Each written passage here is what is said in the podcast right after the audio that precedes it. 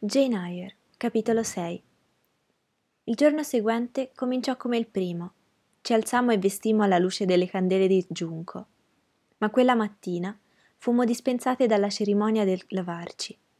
L'acqua nei catini era gelata, il tempo era cambiato nella serata precedente e un rigido vento del nord aveva soffiato ed era penetrato attraverso le fessure delle finestre nel dormitorio per tutta la notte e aveva congelato noi nei nostri letti e ghiacciata l'acqua nei catini. Durante l'ora e mezzo di preghiere e di letture della Bibbia mi sentii morir di freddo. Arrivò finalmente la colazione e quella mattina la farinata non era bruciata, era mangiabile ma scarsa, come mi sembrava piccola la mia porzione. Avrei voluto che fosse il doppio. Durante la giornata mi misero nella quarta e mi assegnarono regolari compiti e occupazioni. Così da spettatrice diventai attrice a Lowood. In principio, poco abituata a studiare a memoria, le lezioni mi parvero lunghe e difficili. Anche il frequente passare da una materia all'altra mi confondeva, e così fui contenta quando verso le tre del pomeriggio la signorina Smith mi consegnò un mezzo metro di mussolina da orlare, insieme al lago e al ditale, e mi mandò a sedere in un angolino dell'aula. A quell'ora quasi tutte cucivano, eccetto una classe che stava intorno alla cattedra della signorina Sketcherd che faceva lettura, e siccome c'era silenzio, si poteva sentire il soggetto della lezione, insieme alle spiegazioni che dava ogni allieva e le critiche e i commenti che faceva la signorina Sketcherd sulla risposta. Era una lezione sulla storia dell'Inghilterra. Fra le lettrici notai la mia conoscenza della veranda. Al principio della lezione si trovava fra i primi banchi ma a causa di qualche errore di pronuncia e di qualche distrazione nelle virgole, fu improvvisamente mandata in fondo. Anche laggiù, la signorina Sketcher continuò a farne oggetto di osservazione continua, e le si rivolgeva con frasi come queste. Burns, così si chiamava. Burns, non torcere così i piedi e rimettili subito diritti. Burns, sporgi il mento in maniera sconveniente, ritiralo. Burns, insisto perché tu tenga la testa diritta, non voglio che tu stia al mio cospetto in quell'atteggiamento. Dopo aver letto il capitolo due volte, i libri furono chiusi e le allieve interrogate. La lezione comprendeva parte del regno di Carlo I e furono fatte diverse domande sul tonnellaggio, la percentuale del dazio e l'imposta destinata alla costruzione delle navi.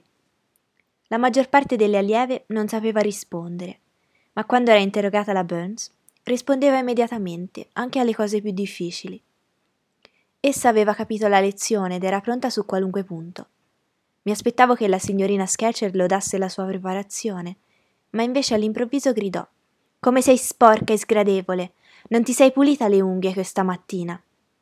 La Burns non rispose. Mi meravigliai del suo silenzio. Perché, pensai, non le dice che non ha potuto pulire le unghie né lavarsi la faccia perché l'acqua era gelata? Fui distratta dalla signorina Smith che mi diede una matassa di filo da reggere. Mentre aggomitolava, mi rivolse di tanto in tanto qualche domanda. Se ero mai andata a scuola prima di allora, se sapevo cucire, ricamare, far la maglia, fino al momento in cui mi congedò.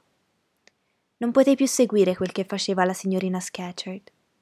Quando ritornai al mio posto, aveva appena dato un ordine che non compresi subito, ma la Burns immediatamente lasciò le compagne ed entrò in uno stanzino dove si riponevano i libri. Ritornò un istante dopo, portando in mano un fascio di bacchette di vimini. Presentò con rispettosa cortesia questo strumento inquietante, poi spontaneamente si slacciò calma il grembiule e l'insegnante con forza e rapidità le diede sul collo una dozzina di colpi col fascio di vimini. Non una lacrima comparve negli occhi della Burns. Io sospesi di cucire perché a quello spettacolo le dita mi tremavano per un sentimento di angoscia imponente. Ma non un tratto del suo volto pensoso si alterò dalla sua espressione normale. Testarda! esclamò la signorina Scatcherd. Nulla riesce a correggerti dalle tue cattive abitudini. Porta via la frusta. La Burns obbedì. La guardai dappresso mentre usciva dallo stanzino. La vidi rimettere il fazzoletto in tasca la traccia di una lacrima brillava sulla guancia emaciata. La ricreazione serale era l'ora più piacevole della giornata a Lowood. Il pezzo di pane e la tazza di caffè delle cinque, se non avevano soddisfatta la fame, ci avevano almeno rianimato. Il lungo sforzo della giornata si allentava L'aula era più calda che alla mattina, poiché era permesso, per supplire in qualche modo le candele, che non erano ancora introdotte, che il fuoco bruciasse più forte. Il rosseggiare del fuoco, lo strepito e la confusione delle voci davano un dolce senso di libertà. Quella sera, durante il giorno, la signorina Sketcherd aveva frustato la sua allieva Burns. Camminavo fra i banchi e i tavoli e i gruppi delle ragazze che ridevano, e sebbene senza compagnia, non mi sentivo sola. Passando dinanzi alle finestre, di tanto in tanto sollevavo le tende e guardavo fuori. Nevicava fitto e la neve si era già ammucchiata sui pannelli più bassi.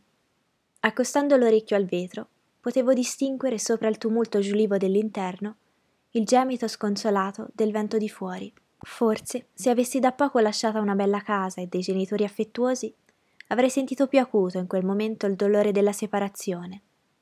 Quel vento mi avrebbe rattristato l'animo, quel caos oscuro mi avrebbe turbato la pace.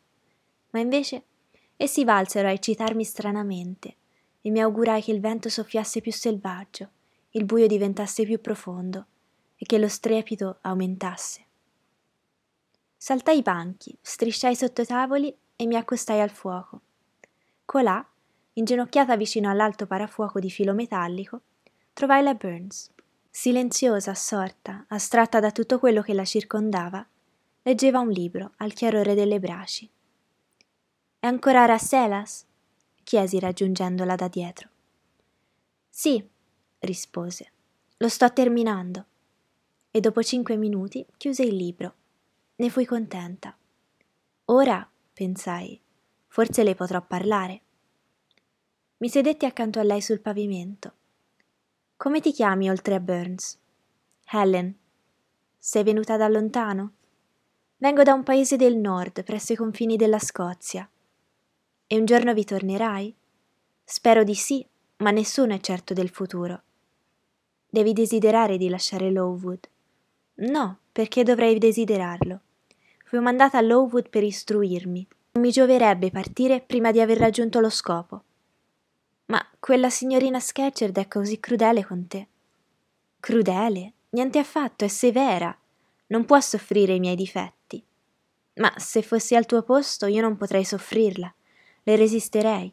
Se mi battessi con quella frusta, gliela strapperei dalle mani e gliela picchierei sul naso. Non farai certamente nulla di questo genere, ma se lo facessi, il signor Brockerhurst ti caccerebbe dalla scuola. Daresti un gran dispiacere ai tuoi parenti. Molto meglio sopportare con pazienza una punizione che senti tu sola, che commettere una ribellione le cui conseguenze ricadono su quelli che si interessano a te. Inoltre la Bibbia ci ordina di ricambiare bene per male, ma è disonorante essere battuta ed essere mandata in mezzo alla stanza, sotto gli occhi di tutti. E tu sei già una ragazza grande, io che sono più giovane di te non potrei sopportarlo. Sarebbe tuo dovere sopportarlo, se non puoi evitarlo. È vile e sciocco dire che non si può sopportarlo, se il destino vuole che lo sopporti. Stavo ad ascoltarla meravigliata, non potevo comprendere la sua dottrina della sopportazione, e ancor meno potevo capire o provare l'indulgenza con cui parlava della sua aguzzina. Sentivo che Ellen Burns considerava le cose a una luce invisibile ai miei occhi. Sospettavo che essa doveva aver ragione e io torto, ma non volevo approfondire. Come Felix, rimandavo a un momento più adatto. Tu dici d'aver dei difetti, Ellen, quali sono? Mi sembri tanto buona. Allora impara da me a non giudicare dalle apparenze. La signorina Sketcher dice giustamente che sono trascurata. Raramente metto le cose in ordine e se le metto non le mantengo. Sono negligente, dimentico le regole, leggo le lezioni invece di impararle. Non ho metodo e a volte, come te, Dico che non posso sopportare di essere sottoposto a un programma sistematico. Tutto questo dà fastidio alla signorina Sketcherd, che è per natura accurata, puntuale e minuziosa. E nervosa e crudele, aggiunsi. Ma Ellen Burns evidentemente non voleva ammettere la mia aggiunta. Rimasi in silenzio. La signorina Temple è severa con te come la signorina Sketcherd? Al nome della signorina Temple un sorriso dolce illuminò la sua faccia seria. La signorina Temple è piena di bontà, soffre a essere severa con chiunque, anche con le peggiori della scuola. Vede i miei difetti e me li dice gentilmente, e se faccio qualcosa degno di lode, riconosce il mio merito senza riserve. Una grande prova della mia natura tristemente manchevole è che perfino dei rimproveri tanto dolci e ragionevoli non hanno il potere di correggermi, e perfino le sue lodi, sebbene le apprezzi moltissimo, non riescono a stimolarmi per diventare diligente e ordinata. Curioso, osservai. È così facile essere diligente. Per te certamente è facile. Ti ho osservato in classe questa mattina e ti ho visto molto attenta. Non mi sembrava che i tuoi pensieri vagassero lontano mentre la signorina Miller spiegava la lezione e ti interrogava. Ora invece i miei evadono continuamente. Quando dovrei ascoltare la signorina Sketcher e trarne profitto, spesso non odo neppure il suono della sua voce. Cado in una specie di sogno. Sogno a volte di essere in Northumberland e che il rumore che odo intorno a me sia il mormorio di un ruscello che scorre nella Deep Den, vicino a casa mia. Così quando viene la mia volta di rispondere, mi devono svegliare e siccome stando ad ascoltare il ruscello immaginario non ho udito nulla di quel che si è letto, non sono pronta a rispondere. Eppure hai risposto bene questo pomeriggio. Fu pura combinazione, mi aveva interessato l'argomento della lettura. Questo pomeriggio, invece di sognare del Deep Den, mi stavo chiedendo come mai un uomo che desiderava rendere giustizia poté agire con tanta ingiustizia e poca saggezza come fece qualche volta Carlo I. E credo che fu un peccato che, con la sua integrità e coscienza, non poté vedere più in là dei privilegi della corona. Se egli avesse soltanto potuto vedere lontano e capire dove tendeva quel che chiamavano lo spirito dell'epoca. Pure amo Carlo I, lo rispetto, mi fa pietà, quel povero re assassinato. Sì, i suoi nemici peggio non potevano fare, e sparsero del sangue che non avevano diritto di spargere. Ebbero un bel coraggio a ucciderlo. Helen ormai parlava con se stessa. Aveva dimenticato che non potevo seguirla, che ero ignorante o quasi sul soggetto di cui parlava. La richiamai al mio livello. E quando ti spiega la signorina Temple, anche allora i tuoi pensieri evadono? Non mi capita molto spesso perché la signorina Temple parla di cose che sono più vicine alle mie riflessioni. Ha un certo modo di parlare piacevole e le informazioni che dà sono spesso proprio quelle che desidero conoscere. Allora con la signorina Temple sei buona. Sì, in senso passivo, non faccio sforzi. Seguo semplicemente la mia inclinazione. Non c'è merito in questa bontà. Ce n'è molta. Tu sei buona con quelli che sono buoni con te. Così desidererei sempre essere io. Se si fosse sempre buoni e obbedienti verso quelli che sono crudeli e ingiusti, i cattivi avrebbero il sopravvento non si sentirebbero mai timorosi e così non cambierebbero mai e diventerebbero sempre peggiori. Quando siamo colpiti senza ragione, dobbiamo restituire la botta più forte possibile. Sono certa che insegneremmo alla persona che ci colpisce a non riprovarci. Cambierai idea, spero, quando sarai più grande. Per ora non sei che una ragazzina ignorante. Ma sento così, Helen. Devo spiacere a coloro che, qualunque cosa faccia per piacer loro, continuano a disarmarmi. Devo resistere a quelli che mi puniscono ingiustamente. Ciò è naturale per me come il fatto di amare quelli che mi dimostrano affetto, o di sottomettermi a un castigo quando sento di meritarlo. I pagani e le tribù selvagge osservano questa dottrina, ma i cristiani e le nazioni civili la rinnegano. Come dici, non comprendo. Non è la violenza che trionfa sull'odio, non la vendetta che sana con più sicurezza le offese. Cosa allora? Leggi il Nuovo Testamento e ascolta quel che dice Cristo e osserva come egli agisce. Prendi le sue parole come regola e la sua condotta come esempio. Che cosa dice? Ama i tuoi nemici, benedici coloro che ti maledicono, fai il bene a coloro che ti odiano e che ti trattano con malevolenza. Allora dovrei amare la signora Reed, cosa che non posso fare. Dovrei sentirmi beata di suo figlio John, cosa che mi è impossibile. A sua volta Ellen Burns mi chiese di spiegarmi e io attaccai immediatamente a raccontare, a modo mio, la storia delle mie sofferenze e del mio risentimento. Feroce e amara nella passione, parlavo come sentivo, senza riserve e riguardi. Helen mi ascoltò pazientemente fino alla fine. Mi aspettavo a quel punto che facesse un'osservazione, ma non disse nulla. Ebbene? chiesi con impazienza. La signora Reed non è una donna crudele e senza cuore? Senza dubbio si è comportata con cattiveria perché evidentemente non le garba il tuo carattere, come alla signorina Sketcher non garba il mio. Ma con che minuzia ricordi tutto quello che ti ha fatto e ti ha detto? Come è impressa stranamente e profondamente la sua ingiustizia nel tuo cuore? Non saresti più felice se cercassi di dimenticare la sua severità e con essa le violente reazioni che ha suscitato? La vita mi sembra troppo breve per sciuparla nel coltivare delle animosità o registrare i torti ricevuti. Siamo, ed è fatale, tutti quanti carichi di colpe in questo mondo. Ma verrà presto il tempo, spero, che abbandoneremo la nostra spoglia mortale, degradazione e peccato ci lasceranno insieme alla nostra greve struttura di carne, e sola rimarrà la fiamma dello spirito, l'impalpabile principio della vita e del pensiero, puro come quando permise al Creatore di formare la creatura.